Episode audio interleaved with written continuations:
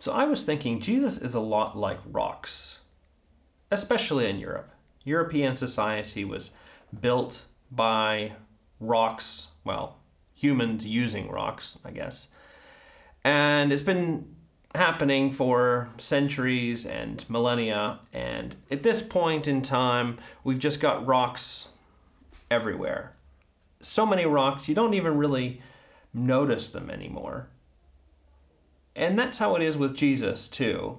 Though he in Europe is not quite as old as the rocks, he is about in as many places as the rocks. And just as we don't really notice the rocks anymore, Dallas Willard thinks we don't know notice Jesus anymore. And for that reason, we don't really know what he's about.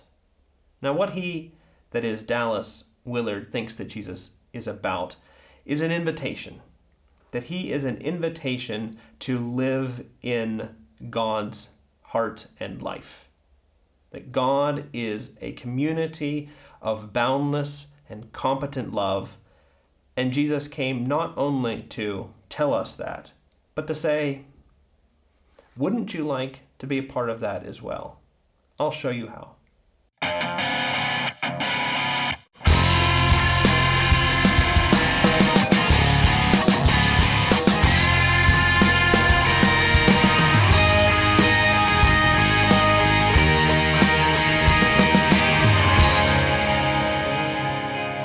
Everybody, welcome to the Sanctus Forum. I am Michael Stewart Robb, better known as Mike, and we're doing the conspiracy commentaries here. A book uh, by Dallas Willard, The Divine Conspiracy, is our text, and we are going through it section by section, about two pages at a time, and talking about it. And the reason we're doing this is because it can be a difficult book for some people both for lay people who perhaps haven't really ever read a theology or philosophy book, which this is. This is for many people the first one that they read, um, but also for maybe the well trained theologians and philosophers, because I find that not a lot of them understand Dallas Willard very well either. And there's some interesting reasons for that. Um, one of them is uh, it looks like it's a popular uh, bestseller book. And another is Dallas has a, a gift, maybe a knack of being subtle. Maybe a little too subtle, too proverbial, and it's not always clear to the um, sophisticated reader uh, what Dallas is really getting at. So, anyway, we're doing these things. I hope that they're helpful for you. Um, do hit those uh, like buttons with your finger and subscribe and all that good stuff. Go over to sanctus.institute, sign up for our almost monthly newsletter. The invitation. The invitation is our section for today. It comes from, it's a part of a new section. Um, Dallas has kind of rounded the corner, and for many people, this might be the best place to start, at least this chapter. Because he's going to start talking about the themes that um, really will occupy him for the rest of the book. Um, the invitation is still um, he's still teasing some of those themes um, because he's going to talk about Jesus in the book, but he's going to kind of talk about Jesus and circle around him until he gets to him here in the fifth chapters when he first mentions him. And uh, one of the reasons why he does that is he thinks that once you say Jesus, people are going to say, ah, yeah, all right, I got it. I know it now. I know what Jesus is about. And what he wants to say is no, you don't. No, you don't. The, the reason why you don't know what Jesus is about is there's almost, it's almost as if there's too much Jesus around. But it's not Jesus, it's just parts of Jesus. And, uh, and the parts of Jesus kind of create a sense of familiarity, which Dallas calls over familiarity.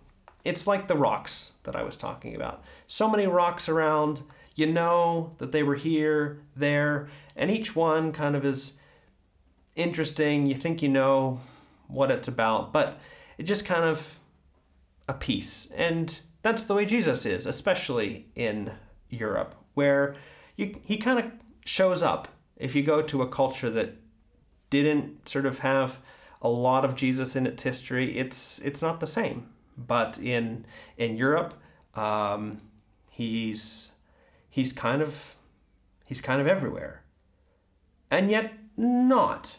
And that's the other part of the problem. Uh, Dallas Willard says is it's like there's so much Jesus around, so many parts of Jesus around that the majority of people don't really know what he looks like put together. And I guess you could say, in a sense, this book, all 428 pages with the notes, is trying to put Jesus together for us. And here in this chapter, um, Dallas is going to give us kind of uh, his billboard version of what Jesus is about. And Jesus is an invitation. Says, We are invited to make a pilgrimage into the heart and life of God. And that's it. Jesus came to say, This is what God's like. And if you follow me, I will take you into his world.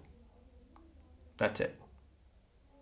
Now, there's a lot more to it after that, but that's, at least according to Dallas, what he thinks. I don't want to make this a terribly uh, long video, but um, things like the divine conspiracy, that phrase is mentioned for the very first time. Second paragraph, um, but that is part of the divine conspiracy. Notice that it's not capitalized. Um, we'll see this again here, but the Divine Conspiracy was not Dallas Willard's original title for this book. It was some it was a kind of a compromise with his editor. It's a good title, um, but um, the Divine Conspiracy means something uh, rather specific in Dallas's theology, and we're, going to have to get to it. But just note note there that sort of Divine Conspiracy is there, not capitalized. Um, yeah. Other things, he's kind of tipping his hat to Karl Barth here in one of the chapters. Humanity, for the most part, still lives in a far country. Um, uh, Karl Barth has this uh, wonderful, I think it's the beginning of a one of his huge theological volumes where he talks about Jesus going into a far country, which is where we live. I guess as a um, takeaway sort of thing and and one for me too as somebody who's presuming that he can talk about a book like this or talk about jesus um, have we really met jesus. Have we really heard what he's got to say? Eh, think about that. Till the next video